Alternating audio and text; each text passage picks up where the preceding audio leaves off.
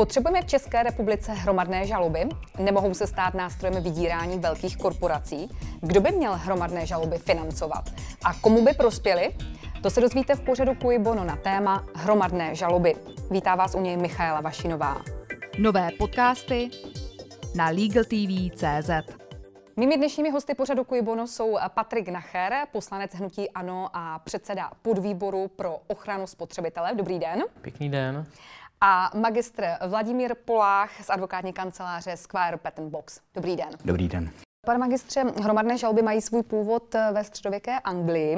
Rozmachu dosáhly potom v USA, zejména po uh, druhé světové válce. Potřebujeme podle vás hromadné žaloby v České republice? Já se domnívám, že obecně vývoj ekonomiky a práva eh, v České republice v 21. století dospěl do té fáze, že hromadné žaloby jsou legitimní institut. To znamená, že eh, pokud ano nebo ne, domnívám se, že hromadná žaloba je, je na místě. Nicméně otázka je, v jaké formě, to znamená vybalancování práva povinností na straně spotřebitelů a na straně žalovaných korporací a ferové pravidla a proces, který je předvydatelný pro oba dva subjekty. To znamená, podle mého názoru ano, ale za rozumných podmínek. A pane předsedo, nebylo by lepší počkat eh, na to, jak dopadne Evropská směrnice o reprezentativních žalobách, která se chystá, a upravit hromadné žaloby až podle ní?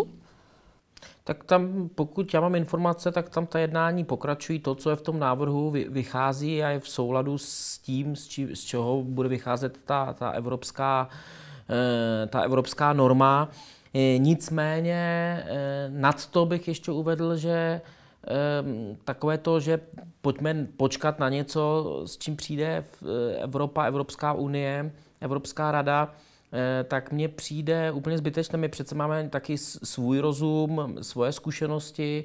My přece nemusíme čekat a nemusí se všechno Eh, všechno jakoby utvářet jenom v rámci toho evropského prostoru. Přece jenom jsou tady určité rozdílnosti mezi jednotlivými státy. Zrovna v tomto případě to tak není, protože tady eh, jako ten institut někde funguje, někde méně.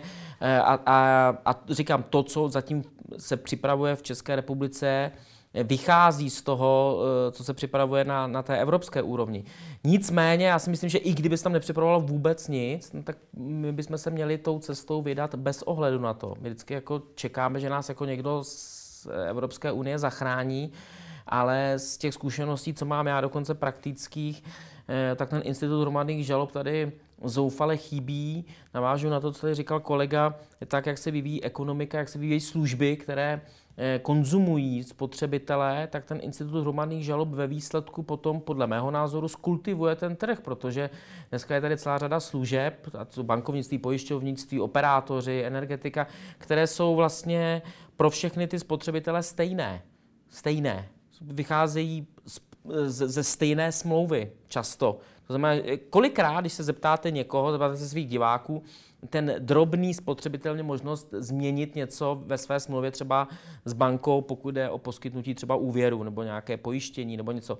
Neměl. To jsou prostě typizované smlouvy. Jinými slovy, tam, když pak dojde k nějakému sporu třeba o výši poplatku nebo vyúčtování, tak se to týká stovek nebo tisíců lidí. A teď je úplně nesmysl pro všechny zúčastněné, aby se tady vedlo tisíce sporů. A protože ten spor individuálně se nevyplácí, nevyplácí vést, no tak to, na, na, to, na to někteří, některé ty firmy hřeší a potom ten trh tady u nás vypadá tak, jak vypadá. Jak se na to díváte vy? Já si osobně myslím, že by bylo asi logické vyčkat toho, jak bude vypadat ta evropská legislativa. Souhlasím s tím, že asi nemůžeme čekat do nekonečna, to znamená, v nějaké fázi je dobré si říct, jestli to toho čekání už nebylo dostatek, protože ten legislativní proces v Evropském parlamentu už nějakou dobu trvá. To znamená, že domnívám se, že když bude v rozumném časovém horizontu přijata ta legislativa, tak já bych vyčkal, pokud bych měl uh, nějaký vliv na legislativu. A Eh, osobně se domnívám, že ale eh, že je pravdivé to tvrzení Ministerstva spravedlnosti, že ty normy můžou fungovat vedle sebe. To znamená, že eh, je možné, aby existovala evropská směrnice o hromadných žalobách nebo reprezentativních žalobách a současně vedle toho národní právní úprava českého práva, která půjde dál, bude širší, bude specifičtější. V řadě evropských států to tak už funguje. To znamená, odpověď zní ano, pokud bude v rozumném časovém horizontu přijata, ale není to nezbytné, aby jsme čekali na ten, na ten závěr. Ale ono taky otázka, my bychom neměli čekat už jenom proto, že teďka, když to schválí, tak budou takzvané ty trialogy, hmm. to znamená debata mezi v Evropském parlamentu, Evropská rada, a tam se to může celé natáhnout. Každý, každý představitel těch zemí má na to samozřejmě jiný pohled. To znamená, tady je důležité, aby se to nevymklo tomu základnímu směru. To se nevymklo, to je v souladu a teďka to už my u nás pojďme dokončit. Mám pocit, že z toho LRV už to vrátilo eh, po několikáté, že z toho původního opt-outu, který tam byl absolutně je, je, je dneska eh, opt-in zásadně, to znamená, to byl asi ten největší spor, že, že, že se jasně podchytilo to, aby aby to nebyla jakoby komerční záležitost, ale aby to byla záležitost, v kterém se budou angažovat spotřebitelské organizace, které jsou přirozeně v kontaktu s těmi spotřebiteli, aby se zpřísnilo eh, toto, možná to nalézací řízení, nebo vy, vy jste právník, vy to budete popisovat přesněji, tak, aby se, aby se to nezneužíval, tenhle ten institut a ne, neexistovaly šikanózní, nebo minimalizovaly se šikanózní žaloby, ale já už za sebe jsem říkal, paní ministrině, už to pojďme dát, už, už s tím jakoby pojďme, nečekejme, ne, nečekejme na to a možné detaily už pak můžeme vyřešit v těch třech čteních ve poslanecké sněmovně. Potřebujeme hromadné žaloby? Na to se ptáme člena představenstva České advokátní komory doktora Michala Žižlavského. Vím, že se jedná o jednu z priorit Ministerstva spravedlnosti a nechci spochybňovat eh, to, že hromadné žaloby mohou v budoucnu tvořit součást našeho právního řádu. Já bych si tedy, musím říct, za sebe přál spíše to, aby byly upraveny v novém eh, civilním řádu soudním, než aby je upravoval eh, speciální zákon. Pokud se půjde cestou speciálního zákona, tak bych si přál alespoň to, aby se opustil princip opt-out, který vtahuje do hry i osoby, které vůbec nechtějí eh, svou situaci řešit, které nechtějí být účastníky nějakých soudních sporů a přimlouval bych se velmi za to, aby se nastolil princip opt-in, aby se těch procesů hromadných žalob účastnili pouze ti účastníci, kteří o to mají zájem. Pane předsedo, potřebujeme samostatnou normu jen na jeden z mnoha typů žalob? Nebylo by lepší upravit hromadné žaloby v komplexním předpise v civilním řádu soudním, o kterém se mluví už 20 let? Takhle já nejsem právník, takže já se na to spíš dívám z pohledu ochrany spotřebitele, co je cílem, co je ta vize. Větší ochrana spotřebitele a řešení těch sporů, které jsou jak přes kopírák. Nicméně vzhledem k tomu, že u nás e, funguje, že my i na ostatní Eh, ostatní typy řízení máme samostatné normy, tak si myslím, že to je v duchu v duchu toho, že tady je exekuční řád, že jsou tady OSŘ a tak dále, všechny ostatní věci jsou také řešeny samostatně, tak mně přijde, že toto je tak eh, velká změna za mě pozitivní, že si to, že si to zaslouží jakoby samostatnou normu. Ale říkám, nejsem právník a nebudu to hájit, pokud někdo přijde s něčím, co by mělo být jako smysluplnější eh, to, z hlediska toho zařazení, nikoli z hlediska toho obsahu, tak, tak proč ne? Ale mně přijde, že takhle ten náš právní systém je nastaven a že to není žádná výjimka, že bychom tady měli jenom hromadné žalby a všechno ostatní by bylo v rámci nějakého jednoho kodexu. Vy si o to myslíte? Co? Eh, já si osobně myslím, že ten eh, institut hromadné žaloby může být upravený samostatným zákonem. To, co si ale myslím, je, že eh, současně, že ten, ten samostatný zákon by měl navazovat na obecnou právní úpravu civilního procesu, která je dneska upravená v občanském soudním řádu starém skoro 60 let dneska. To znamená, že legitimní diskuze podle mě je ta, zdali by neměl být civilní soudní řád přijat současně se zákonem o hromadných žalobách. A tady si dovolím jednu obecnou poznámku. Hmotné právo v České republice prošlo na úrovni trestního práva, občanského práva, uh, uh, rekodifikací a máme novou právní úpravu občanského zákonníku trestního zákona. Ale paradoxně to, co rozhoduje o vymahatelnosti a úspěšnosti uh, nebo úspěšnosti vymahatelnosti práva, jsou procesní kodexy.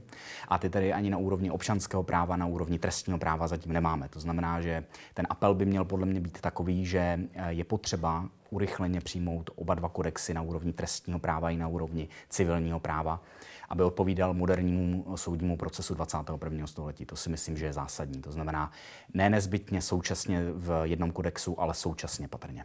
Ministerstvo spravedlnosti eh, snad už přehodnotilo původní koncepci zákona a staví hromadné žaloby zejména na principu opt-in.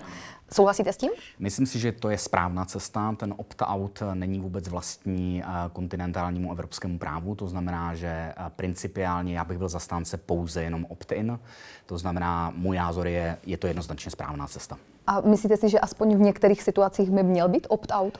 Já, podle mého názoru ten opt-out může přijít, eh, eh, nebo diskuze o něm bude legitimní ve chvíli, kdy bude eh, hromadná žaloba fungovat 10 let v České republice a v praxi se ověří, v praxi se ověří, že například ty bagatelní nároky nebo jiné důvody, pro které ten opt-out možná teoreticky dává smysl, takže ten opt-in je nepostačující. Potom bych řekl, bavme se o tom, ale principiálně vstupovat znovu právní úpravu v opt-outu si nemyslím, že je správná cesta. Pane předsedo, v čem je varianta opt-in lepší? No tak z různých důvodů, to je na samostatný pořad. Já to říkám od počátku a jsem v tomto konzistentní. Já si myslím, že pokud tady máme přijmout něco nového na, na ochranu spotřebitele, aby se domohl svých práv, právě u těch bagatelních částek, a bagatelních sporů, do kterých se dneska v individuálních případech prostě nepouští, protože ty náklady a ten čas a ty nervy kolem jsou neúměrné toho, o co tam jde, tak, eh, tak eh, je to ale o tom, že je, je to ten aktivní spotřebitel, který prostě nebude sedět eh, doma v sedačce, koukat na televizi, nadávat s tím, že automaticky bude součástí deseti sporů v rámci opt-outu a on bude dál jako říká, jak je to, jak je to pěkné, jo, jak je to super. Tak já si myslím, že by prostě každý, kdo chce něco vymoct, tak musí udělat aspoň nějakou minimální aktivitu. Teď je to velmi složité ve spotřebitelských sporech v České republice. Dokonce i na Slovensku spotřebitelské spory nemají soudní poplatek, mají ten, ten přístup k tomu právu jako jednodušší.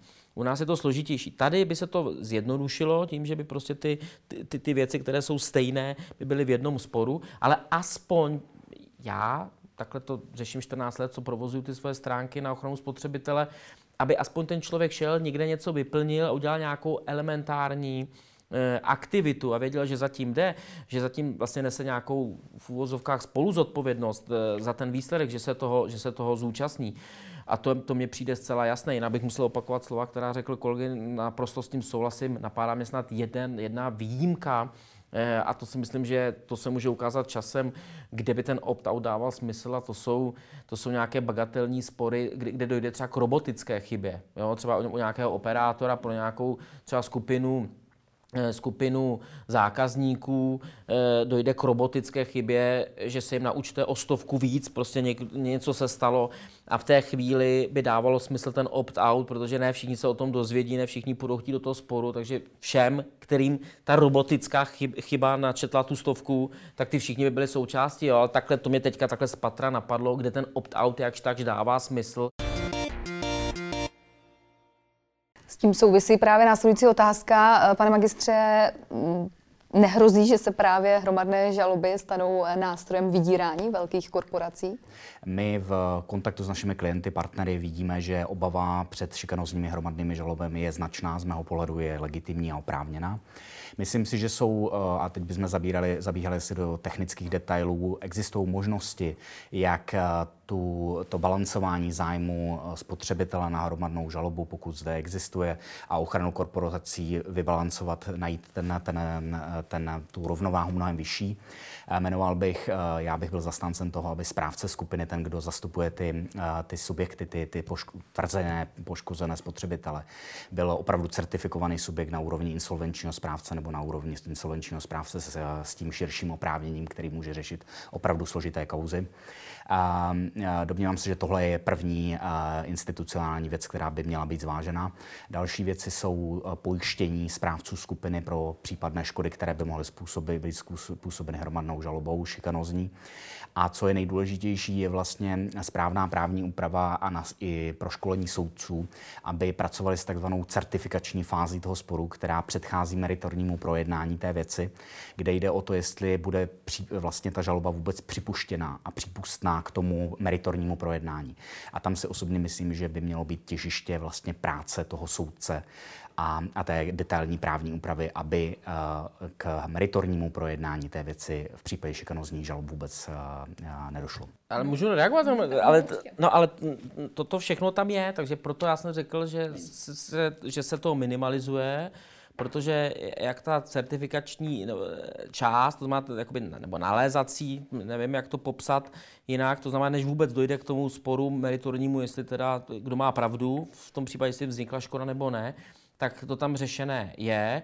Stejně tak jako to směřuje k tomu, aby to správcovství za mě, aby to byly certifikované společnosti, jak jsem řekl, ministerstvem spravedlnosti, jako jsou právě ty spotřebitelské organizace, kterých jako celostátně působících významných zase není tolik a je v jejich vlastním zájmu, protože to nebyla by to jejich jediná náplň činnosti, tak já nepředpokládám, a jsem v tomhle tom jako životní optimista, jo? Já, já tady netvoříme zákon s tím, že ze 100% eh, bude ochráněn a že nikdo eh, to neobejde.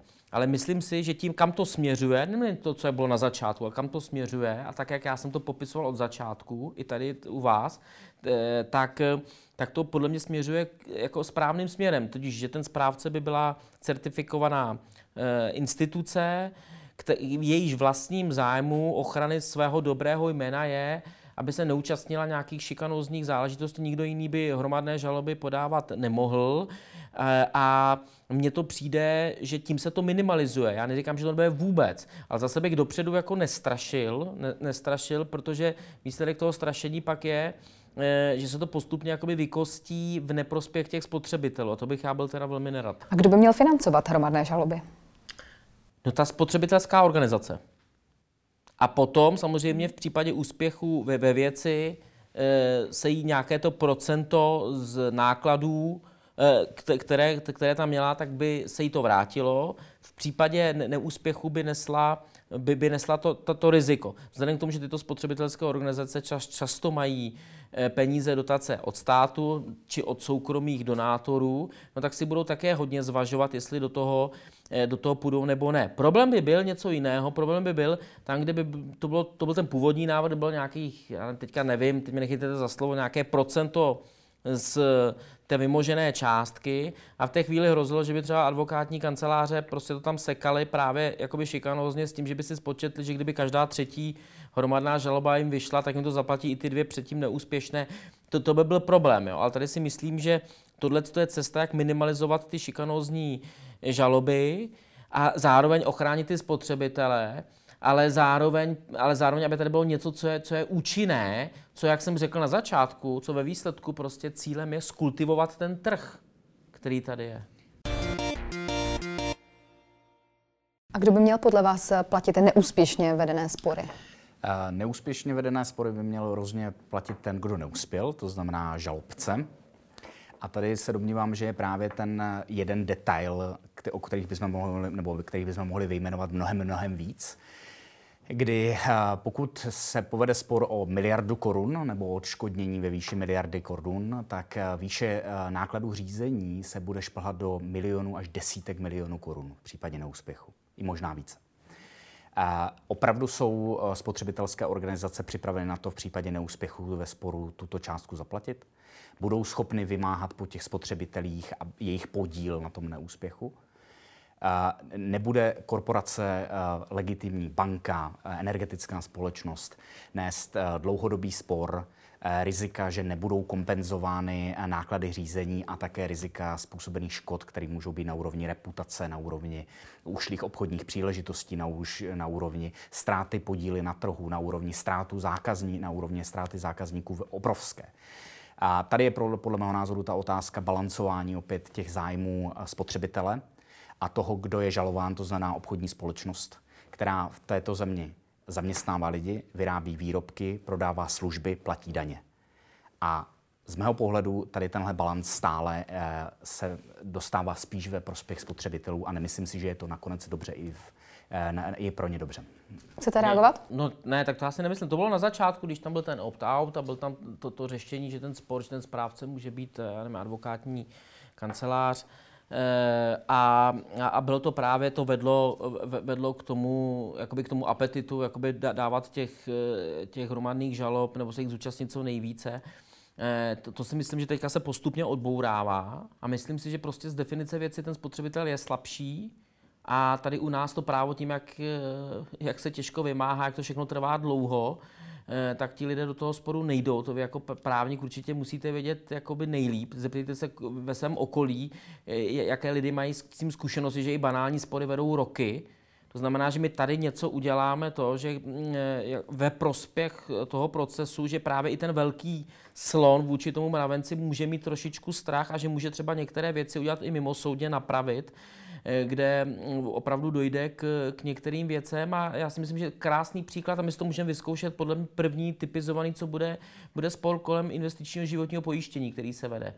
A tam jsou už stovky případů rozhodnutý ve prospěch eh, spotřebitelů finančního arbitra, jsou tam některé prvoinstanční rozhodnutí ve prospěch a, a s těma pojišťovnami to vůbec nehejbne. To znamená, že tady, kdyby už byla ta hrozba hromadné žaloby, tak já tvrdím, právě, právě to, že to nikdo nebude chtít riskovat, to, o čem pan magistr eh, hovořil, tak už je možné, že se s těmi spotřebiteli domluví, že prostě vůbec nenechají dojít do toho stavu, do toho stavu, aby se nějakého sporu zúčastnilo 100 tisíc 100 spotřebitelů, kteří mají stejnou smlouvu o investičním životním pojištění. Zatímco dneska jsou to individuální spory opravdu jenom těch hyperaktivních klientů, kteří mají tu sílu vůbec energii do toho jít, ti ostatní nad tím mávnou rukou. A to mávnutí ruky ale neznamená, že ten klient je, je spokojen. Pane předsedo, na závěr máte tři typy pro ty, kdo by chtěl do budoucna eh, podat hromadnou žalobu? No ne, tak kdybych měl jakoby typ, typovat, to už jsem teďka udělal, co si myslím, že je na spadnutí, tak je to investiční životní pojištění, je to ta kauza Dieselgate, abych nebyl jenom v tom svém oboru finančnictví, takže budu mít dva typy, to jsou takové ty věci. A tím, že ty hromadné žaloby, to jsem ještě neřekl, budou zcela nový institut, tak budou i pod velkou mediální kontrolou. Takže to, co tady říkal pan magistr, já, já s tím jakoby nesouhlasím. Jakoby představ, že tady najednou někdo, člověk v tísni začne sbírat lidi na nějakou šikanózní žalobu a v přímém přenose a bude se o tom psát, já si to neumím představit. Něco jiného je, když by, když by tu možnost tady mělo tisíc organizací, kde kdo, kdo se přihlásí, no to pak ano. A někde potají bude sbírat a, a bude to dělat jako nějaký raketýring. Ale to si myslím, že tak, kam to směřuje, ten návrh, tak to nehrozí. To, co říkáte, je projevem legislativního optimismu, protože ta realita potom často vypadá jinak. A to, že eh, spotřebitelé jsou eh, natolik vlastně eh, dbalí svých práv a, že by nikdy pro jejich síla nemohla být zneužita ve prospěch nebo v neprospěch korporací prostřednictvím šikanózních hromadných žalob, zkrátka není pravda a zejména to neodpovídá realitě eh, zahraniční, kde hromadné žaloby existují, kde řada legitimních, silných obchodních společností raději narovná smírně ty spory, i když jsou hluboce přesvědčeny o tom, že žádná odpovědnost na jejich straně nenastala. Už jenom proto, aby nemuseli vést spory, nemuseli platit drahé peníze za náklady, za, sou, za, za soudní řízení a, a aby nebyli spojováni s tím sporem mediálně, což je další věc. To znamená, že eh, to, že spotřebitelská hromadná žaloba je instrument, který vždycky bude dobře fungovat, je podle mého názoru projevem, jako, až bych řekl, naivity, pane. Já jsem neřekl vždycky, jo, pozor, já jsem neřekl vždycky, jo, pozor, já jsem neřekl vždycky, ale vy jste to teďka sám řekl, že oni se často toho potom nezúčastňují z, z reputačního hlediska, i přesto jsou přesvědčeni